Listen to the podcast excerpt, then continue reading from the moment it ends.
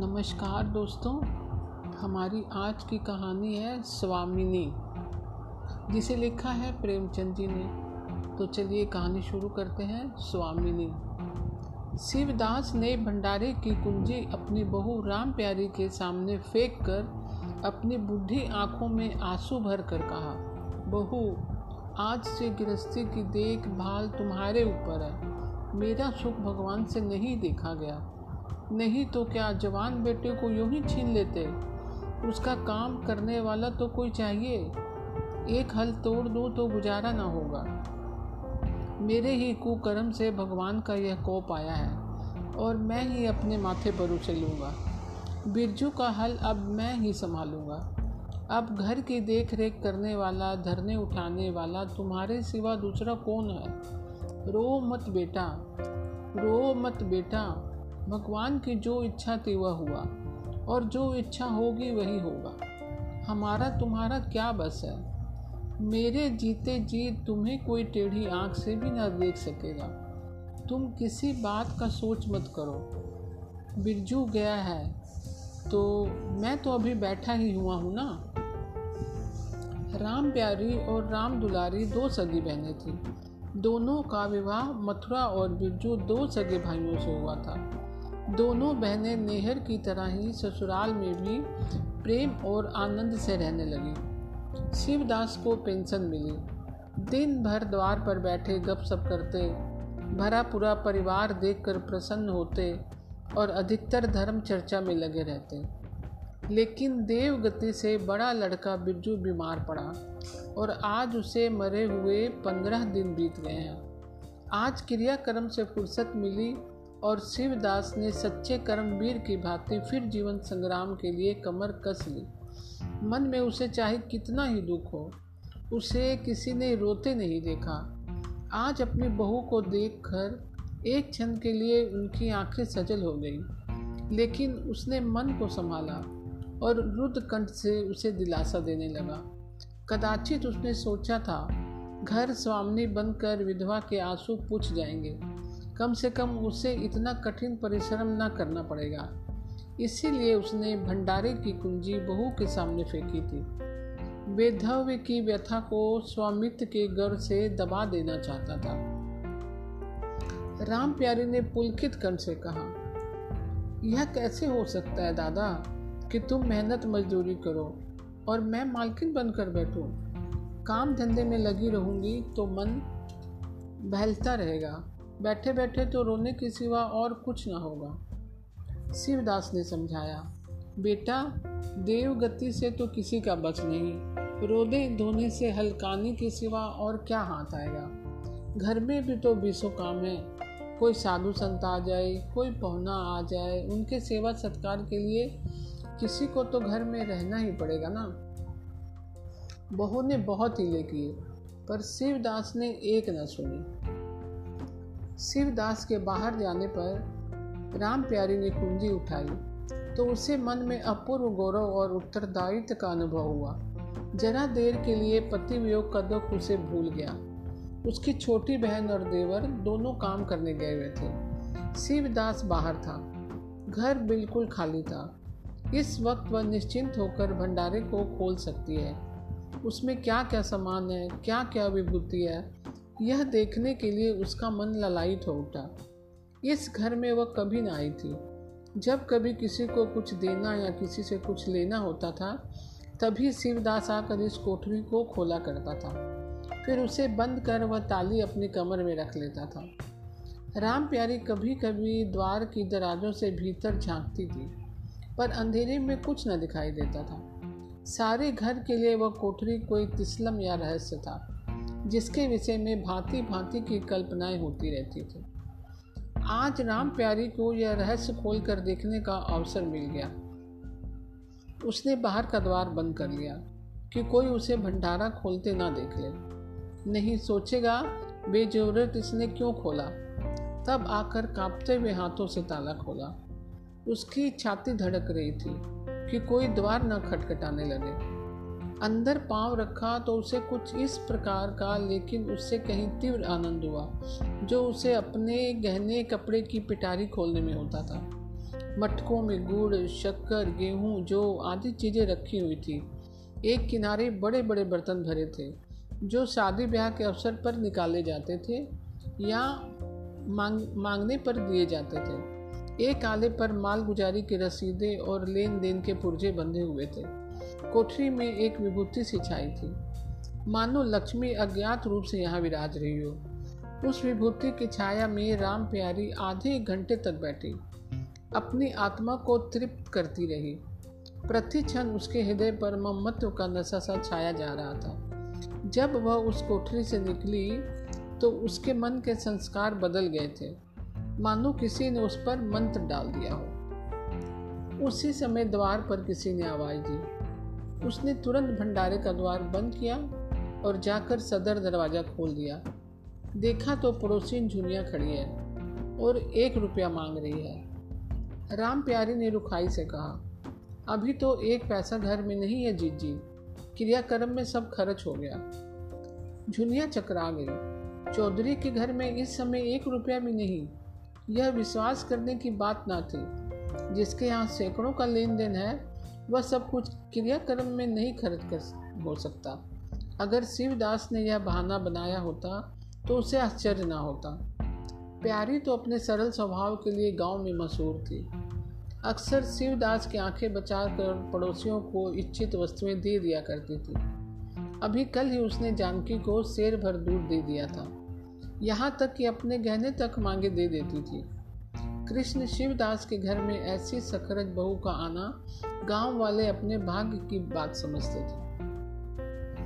झुनिया ने चकित होकर कहा, ऐसा ना कहो जीजी, बड़े गाढ़े में पढ़कर आई हूँ। तुम नहीं जानती हो, मेरी आदत ऐसी नहीं है। बाकी का एक रुपया देना है। प्यादा द्वार पर खड़ा बगझक कर रहा है। रुपया दे दो तो किसी तरह यह विपत्ति टले। मैं आज के आठवें दिन आकर दे जाऊँगी। गाँव में और कौन घर है जहाँ मांगने जाऊँ? प्यारी टस से मच न हुई उसके जाते ही प्यारी साँझ के लिए रसोई पानी का इंतज़ाम करने लगी। पहले चावल दाल बिनना अपार लगाता था और रसोई में जाना तो सूली पर चढ़ने से कम न था। कुछ देर दोनों बहनों में झाँव झाँव होती, तब शिवदास आकर कहते, क्या आज रसोई ना बनेगी? तो दो में से एक उठती और मोटे मोटे टिक्कर लगाकर रख देती। मानो बैलों का राति हो। आज प्यारी तन मन से रसोई के परमन में लगी थी। अब वह घर की स्वामिनी है। तब उसने बाहर निकल कर देखा कितना कूड़ा करकट पड़ा हुआ है। बुढ़ऊ दिन भर मक्खी मारा करते हैं। इतना भी नहीं होता कि जरा झाड़ू ही लगा ले। जब क्या इनसे इतना भी ना होगा? द्वार ऐसा चिकना चाहिए कि देख कर आदमी का मन प्रसन्न हो जाए। यह नहीं कि उबकाई आने लगी। अभी कह दो तो तिनक उठेंगे। अच्छा यह मुन्नी नांद से अलग क्यों खड़ी है? उसने मुन्नी के पास जाकर नांद में झाँका। दुर्गंध आ रही थी। ठीक, मालूम होता है महीनों से पानी नहीं बदला गया। इस तरह तो गाय रह चुकी। अपना पेट भर लिया, छुट्टी हुई। और किसी से क्या मतलब? हाँ दूध सबको अच्छा लगता है। दादा द्वार पर बैठे चिल्लम पी रहे हैं। मगर इतना नहीं होता कि चार घड़ा पानी नाद में डाल दे। मजूर रखा है वह भी तीन कौड़ी का। खाने को डेढ़ से काम करने में नानी मरती है। आज आता है तो पूछती हूँ, नाद में पानी क्यों नहीं बदला? रहना हो रहो, जाना है जाओ। आदमी बहुत मिलेंगे, चारों ओर तो लोग मारे मारे फिर रहे आखिर उससे ना रहा गया। घड़ा उठाकर पानी लाने चले। शिवदास ने पुकारा, पानी क्या होगा बहू? इसमें पानी भरा हुआ है। प्यारी ने कहा, नाद का पानी सड़ गया है। मुन्नी भूसे में मुँह नहीं डालती, देखते नहीं हो? कोस भर में खड़ी है। शिवदास मार्मिक भाव से मुस्कुराए और आकर बहू के हाथ से घड़ा ले लिया। कई महीने बीत गए। प्यारी के अधिकार में आते ही उस घर में जैसे बसंत आ गया। भीतर बाहर जहाँ देखिए, किसी निपुण प्रबंधक के हस्त कौशल, सुविचार और सुरुचि के यह चिन्ह दिखते थे। प्यारी ने गृह यंत्र की ऐसी चाबी कस दी थी कि सभी पुर्जे ठीक ठाक चलने लगे थे। भोजन पहले से अच्छा मिलता, समय पर मिलता, दूध ज़्यादा होता, घी भी ज़्यादा होता और काम ज़्यादा होता। प्यारी ने ना खुद विश्राम लेती, ना दूसरों को विश्राम लेने देती। घर में कुछ ऐसी बरकत आ गई कि जो चीज़ मांगो घर से ही निकल जाती। आदमी से लेकर जानवर तक सभी स्वस्थ दिखाई देते थे। अब वह पहले किसी दशा नहीं कि कोई चित्रे लपेटे घूम रहा है किसी को गहने की धुन सवार है। हाँ अगर कोई रुग्ण और चिंतित तथा मलिन वेश में है तो वह है प्यारी। फिर भी सारा घर उससे जलता है। यहाँ तक कि बूढ़े शिवदास भी कभी कभी उसकी बदगोई करते हैं। किसी को पहर रात रहे उठना अच्छा नहीं लगता। मेहनत से सभी जी चुराते हैं। फिर भी यह सब मानते हैं कि प्यारी ना हो तो घर का काम ना चले। और तो और दोनों बहनों में भी इतना अपनापन नहीं है। प्रातः काल का समय था। दुलारी ने हाथों की कड़े लाकर प्यारी के सामने पटक दिए और धुनाई हुई बोली, लेकर इसे भी भंडारे में बंद कर दो। प्यारी ने कड़े उठा लिए और कोमल स्वर में बोली, कह तो दिया, हाथ में रुपए आने दे, बनवा दूँगी। अभी ऐसा घिस नहीं गया है कि आज ही उतार कर फेंक दिया जाए। दुलाड़ी लड़ने को तैयार होकर आई थी। बोली, तेरे हाथ में काहे को कभी रुपए आएँगे? और काहे को कड़े बनेंगे? जोड़ जोड़ रखने में मज़ा आता है ना? प्यारी ने हंस कर कहा जोड़ जोड़ रखती हूँ तो तेरे ही लिए कि मेरा कोई और बैठा हुआ है कि मैं सबसे ज़्यादा खा पहन लेती हूँ। मेरा अनंत कब का टूटा पड़ा है? दुलारी, तुम ना खाओ ना पहनो, जस तो पाती हो। यहाँ खाने पहनने के सिवा और क्या है? तुम्हारा हिसाब किताब नहीं जानती। मेरे कड़े आज बनने को भेज दो। प्यारी ने सरल विनोद के भाव से पूछा रुपए ना हो तो कहाँ से लाऊं?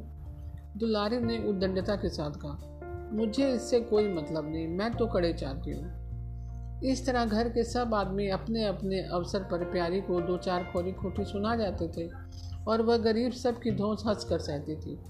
स्वामी का तो यह धर्म ही है कि सबकी धोस सुन ले और करे वही जिससे घर का कल्याण हो।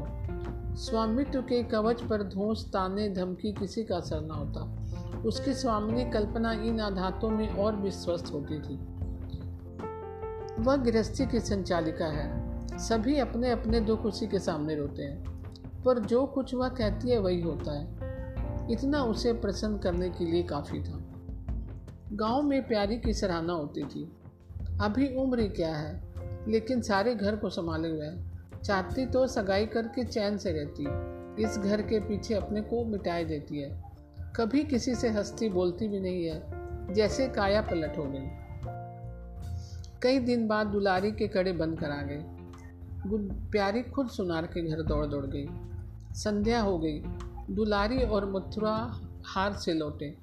प्यारी ने नए कड़े दुलारी को दिए। दुलारी निहाल हो गई। चटपट कड़े पहने और दौरी हुई बरोठे में जाकर मथुरा को दिखाने लगी। प्यारी बरोठे के द्वार पर छिपी खड़ी यह दृश्य देखने लगी। उसकी आँखें सजल हो गई। दुलारी उससे कुल तीन ही साल तो छोटी है, पर दोनों में कितना अंतर है। उसकी आँखें मानो उस दृश्य पर जम गई। दंपत्ति का वह सरल आनंद, उनका प्रेमालिंगन, उनकी मुग्ध मुद्रा, प्यारी की टकटकी सी बन गई। यहाँ तक कि दीपक के धुंधले प्रकाश में वे दोनों उसकी नज़रों से गायब हो गए और अपने ही अतीत जीवन की एक लीला आँखों के सामने बार बार नए रूप में आने लगी।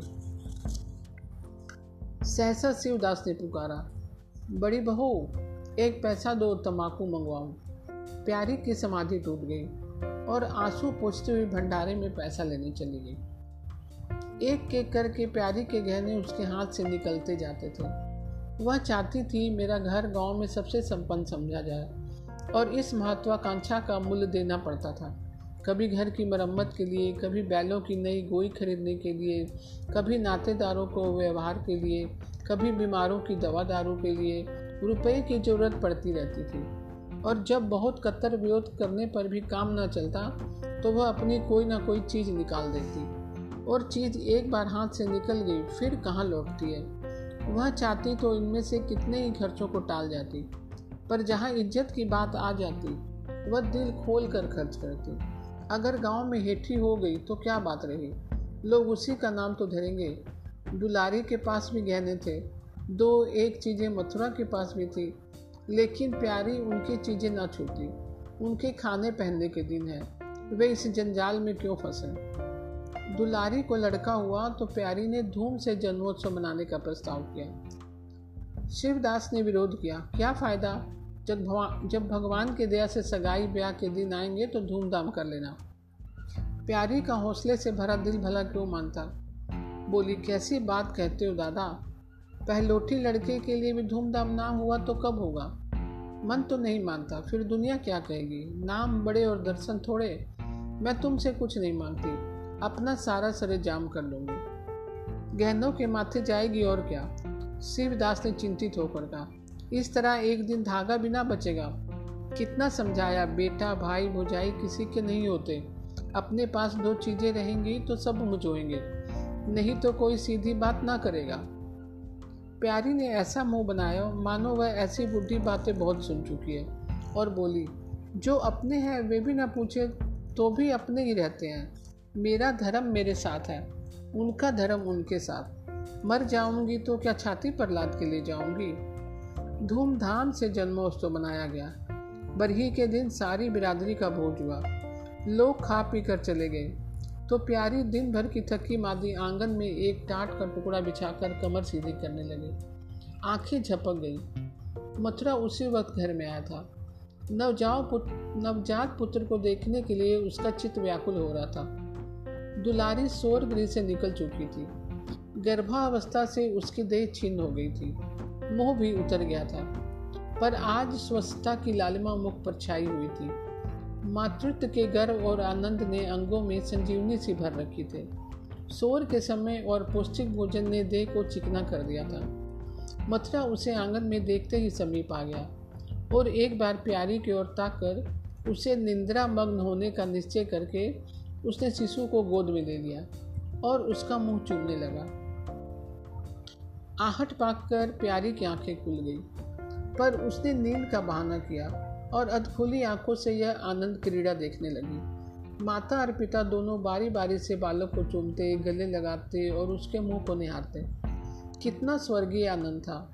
प्यारी की तुषित लालसा एक क्षण के लिए स्वामिनी को भूल गई। जैसे लगाम से मुखरुद बोझा से लदा हुआ हाँकने वाले की चाबुत से पीड़ित दौड़ते दौड़ते बेदम तुरंग हिनहिनाते की आवाज़ सुनकर कनोतियाँ खड़ी कर लेता है और परिस्थितियों को भूलकर एक दबी हुई हिनहिनाहट से उसका जवाब देता है। कुछ वही दशा प्यारी की हुई। उसका मातृत्व जो पिंजरे में बंद मूक निश्चेत पड़ा हुआ था। समीप से आने वाली मातृत्व की छहकार सुनकर जैसे जाग पड़ा और चिंताओं के इस पिछड़े से निकलने के लिए पंख फड़फड़ाने लगा। मथुरा ने कहा, यह मेरा लड़का है। दुलारी ने बालों को गोद में चिमका कर कहा हाँ हाँ है क्यों नहीं? तुम्ही ने तो नौ महीने पेट में रखा है। सासत तो मेरी हुई। बाप कहलाने के लिए तुम कूद पड़े। मथुरा, मेरा लड़का ना होता तो मेरी सूरत का क्यों होता? चेहरा, मोहरा, रूप, रंग सब मेरे मेरे ही जैसा तो है। दुलारी, इससे क्या होता है? बीज बनिए के घर से आता है। खेत किसान का होता है। उपज बनिए की नहीं होती, किसान की होती है। मथुरा, बातों में तुमसे कोई ना जीतेगा।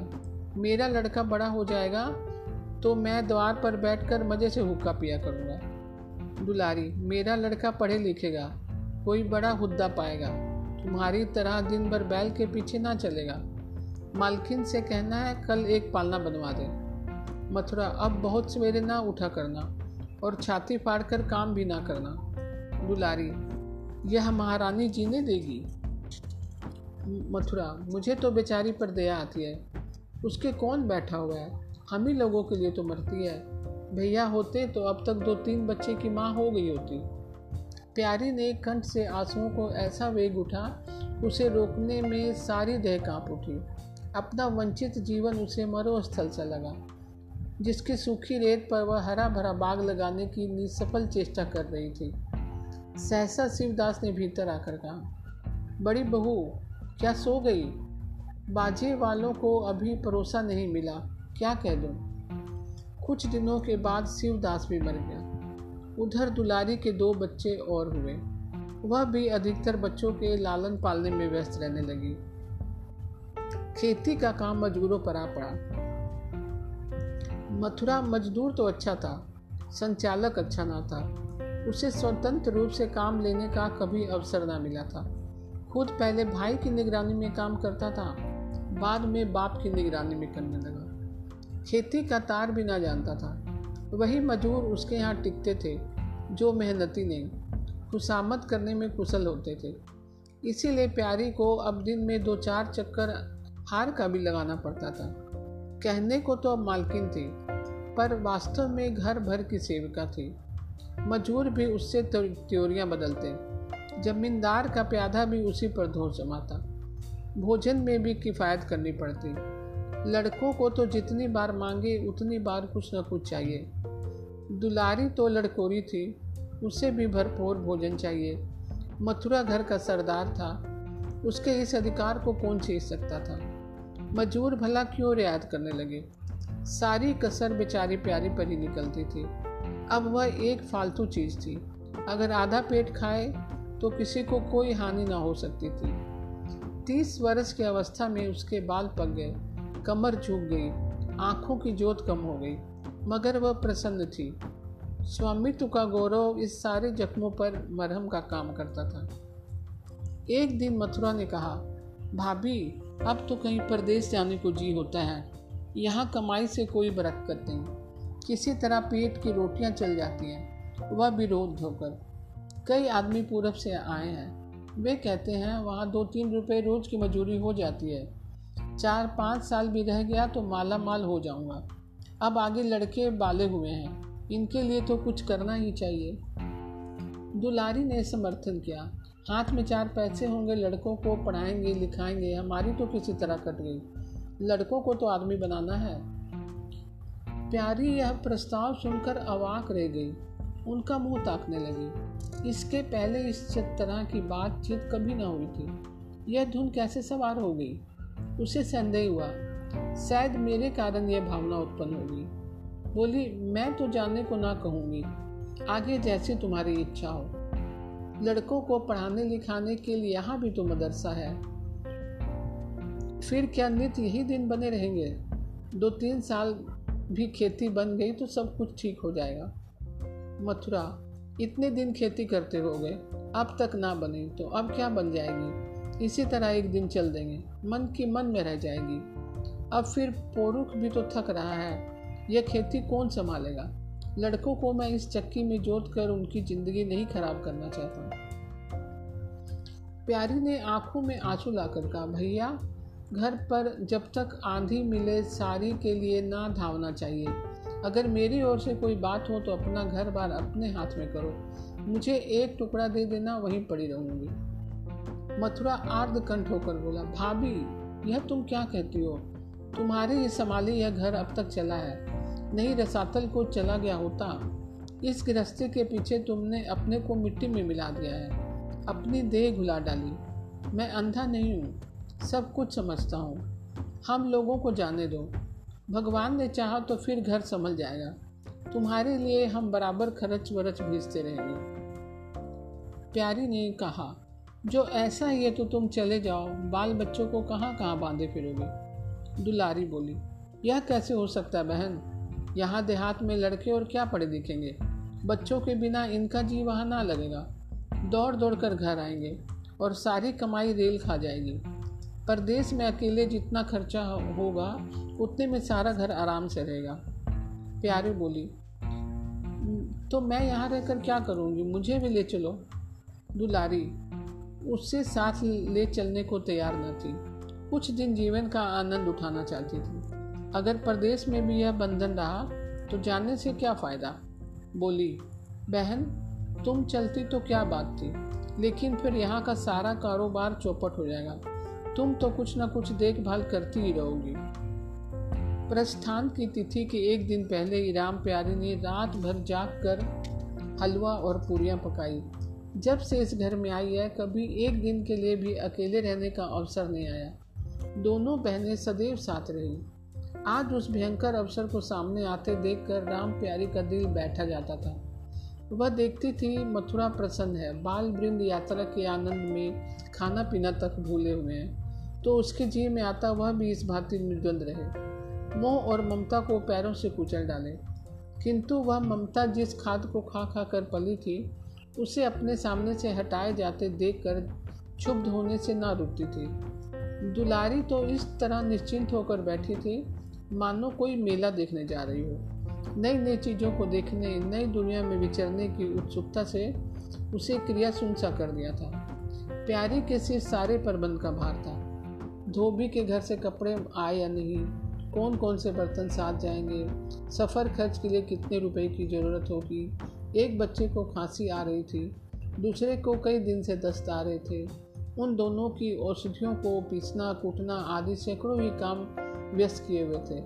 लड़कोड़ी ना होकर भी वह बच्चों के पालन पालन में दुलारी कुशल थी। देखो, बच्चों को बहुत मारना पीटना मत। मारने से बच्चे जिद्दी और बेहा हो जाते हैं। बच्चों के साथ आदमी को बच्चा बन जाना पड़ता है। कभी उनके साथ खिलना पड़ता है, कभी हंसना पड़ता है। जो तुम तुम चाहो कि हम आराम से पड़े रहें और बच्चे चुपचाप बैठे रहें, हाथ पैर ना हिलाएँ तो यह नहीं हो सकता। बच्चे तो स्वभाव के चंचल होते हैं। उन्हें किसी न किसी काम में फंसाए रखो। धेले का एक खिलौना हज़ार घुड़कियों से बढ़कर होता है। दुलारी उपदेशों को इस तरह बेमन होकर सुनती थी मानो कोई सनक कर बक रहा हो। विदाई के दिन प्यारी के लिए परीक्षा का दिन था। उसके जी में आता था कहीं चली जाए, जिससे वह दृश्य देखना ना पड़े। हाँ घड़ी भर में यह घर सूना हो जाएगा। वह दिन भर घर में अकेली पड़ी रहेगी। किससे हंसेगी, बोलेगी, यह सोचकर उसका हृदय काँप जाता था। जो जो समय निकट आता जाता था, उसकी वृत्तियाँ स्थिर होती जाती थी। वह कोई काम करते करते जैसे खो जाती थी और आप आपलक नेत्रों से किसी बिंदु की ओर ताकने लगती थी। कभी अवसर पाकर एकांत में जाकर थोड़ा रो आती थी। मन को समझा रही थी, यह लोग अपने होते तो क्या इस तरह चले जाते? यह तो मानने का नाता है। किसी पर कोई ज़बरदस्ती है। दूसरों के लिए कितना ही मरो तो भी अपने नहीं होते। पानी तेल में कितना ही मिले, फिर भी अलग ही रहता है। बच्चे नए नए कुर्ते पहने नवाब बने घूम रहे थे। प्यारी उन्हें प्यार करने के लिए गोद में लेना चाहती थी। तो रोने का सा मुँह बनाकर जुड़ा कर छुड़ा कर भाग जाते। क्या वह जानती थी कि ऐसे अवसर पर बहुधा अपने बच्चे भी ऐसे निठुर हो जाते हैं? दस बजते बजते द्वार पर बैलगाड़ी आ गई। लड़के पहले ही सोच पर जा बैठे।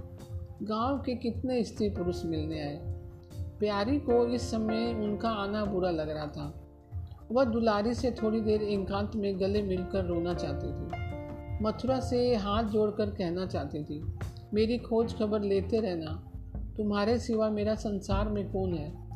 लेकिन इस भड़बड़ में उन, उन, उनको इन बातों का मौका ना मिला।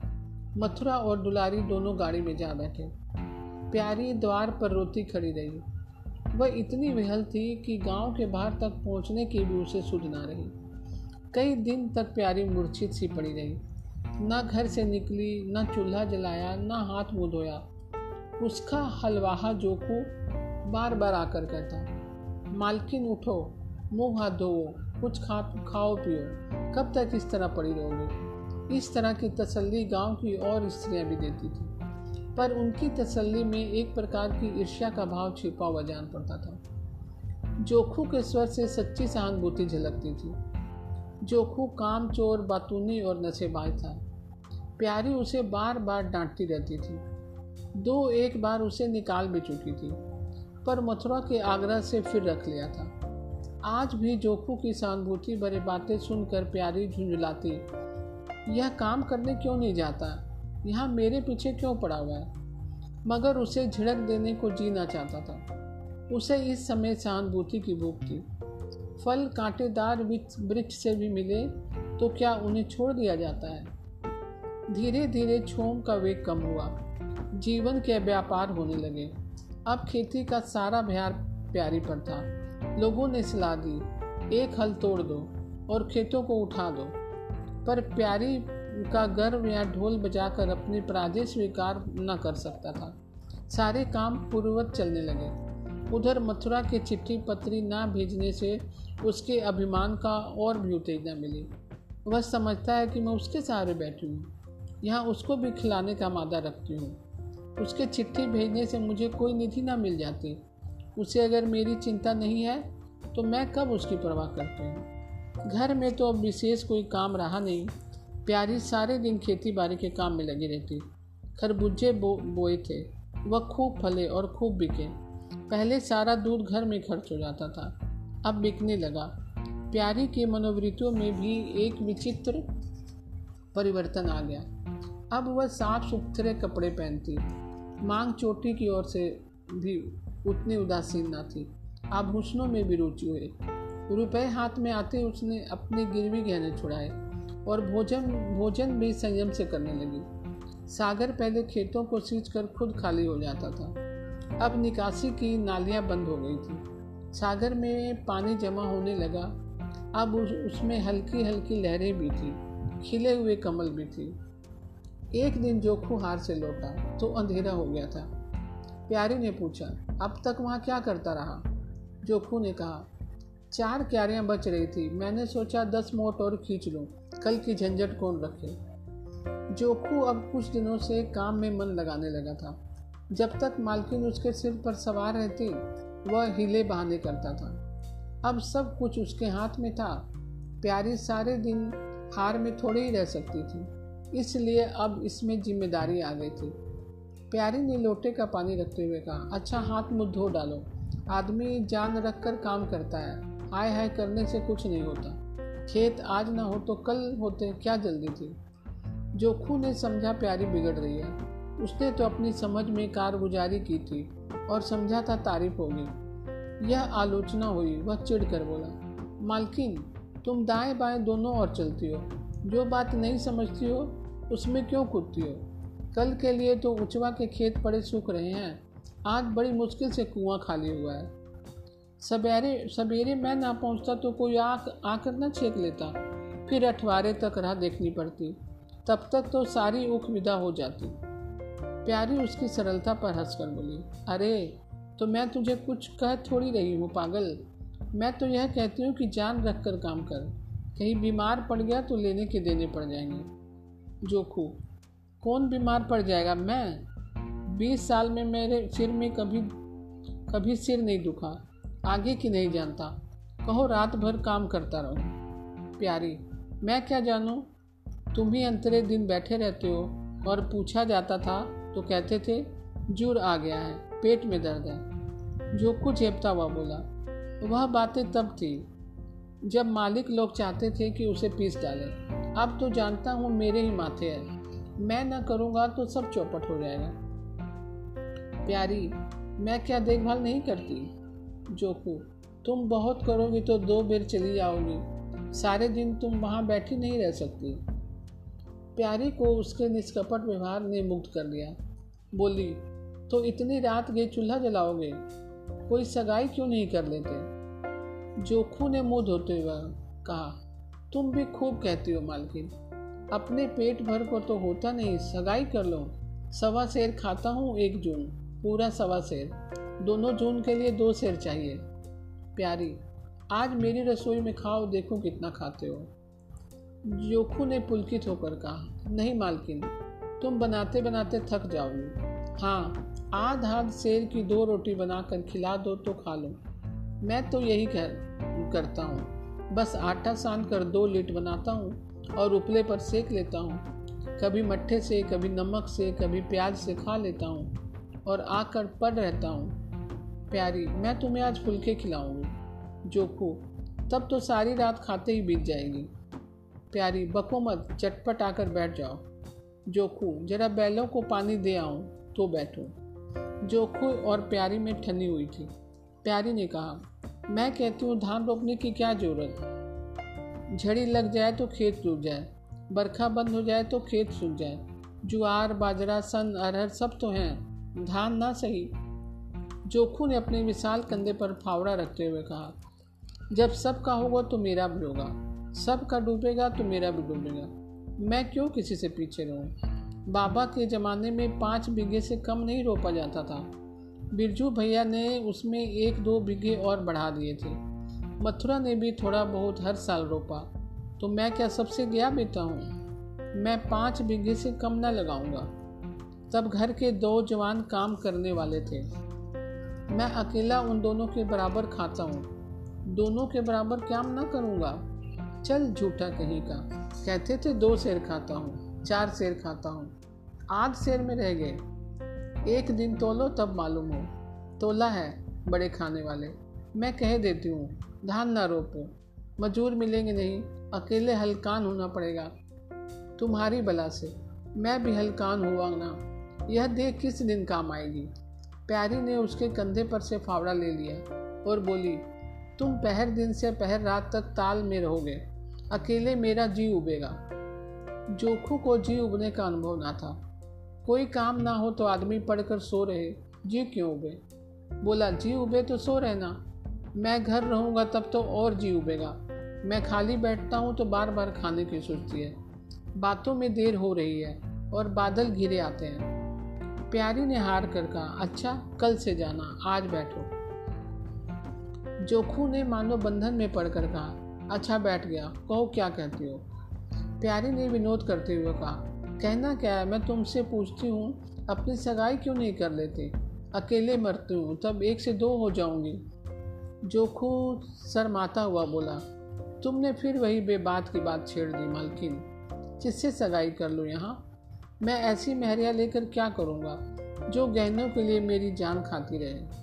प्यारी, यह तो तुमने बड़ी कड़ी शर्त लगाई। ऐसी औरत कहाँ मिले जो मिलेगी, जो गहने भी ना चाहे। जो जोखू यह मैं थोड़े ही कहता हूँ कि वह गहने ना चाहे। हाँ मेरी जान ना खाए। तुमने तो कभी गहनों के लिए हट ना किया, बल्कि अपने सारे गहने दूसरों के ऊपर लगा दिए। प्यारी के कपोलों पर हल्का सा रंग आ गया। बोली अच्छा और क्या चाहते हो? जोखू मैं कहने लगूँगा तो बिगड़ जाओगी। प्यारी की आँखों में लज्जा की एक रेखा नज़र आई। बोली, बिगड़ने की बात कहोगे तो ज़रूर बिगड़ूँगी। जोखू तो मैं ना कहूँगा। प्यारी ने उसे पीछे की ओर ढकेलते हुए कहा, कहोगे कैसे नहीं? मैं कहला के छोड़ूँगा। जोखू मैं चाहता हूँ कि वह तुम्हारी तरह हो। ऐसे ही गंभीर हो, ऐसे ही बातचीत में चतुर हो। ऐसे ही अच्छा खाना पकाती हो, ऐसे ही किफ़ायती हो, ऐसी ही हसमुख हो। बस ऐसी औरत मिलेगी तो करूँगा। नहीं, इसी तरह पड़ा रहूँगा। प्यारी का मुख लज्जा से आरक्त हो गया। उसने पीछे हट कर कहा, तुम बड़े नटखट हो। हँसी हँसी में सब कुछ कह गए। तो दोस्तों, आपको यह कहानी कैसी लगी? मैं फिर कल एक नई कहानी के साथ उपस्थित होंगी। तब तक के लिए नमस्कार दोस्तों।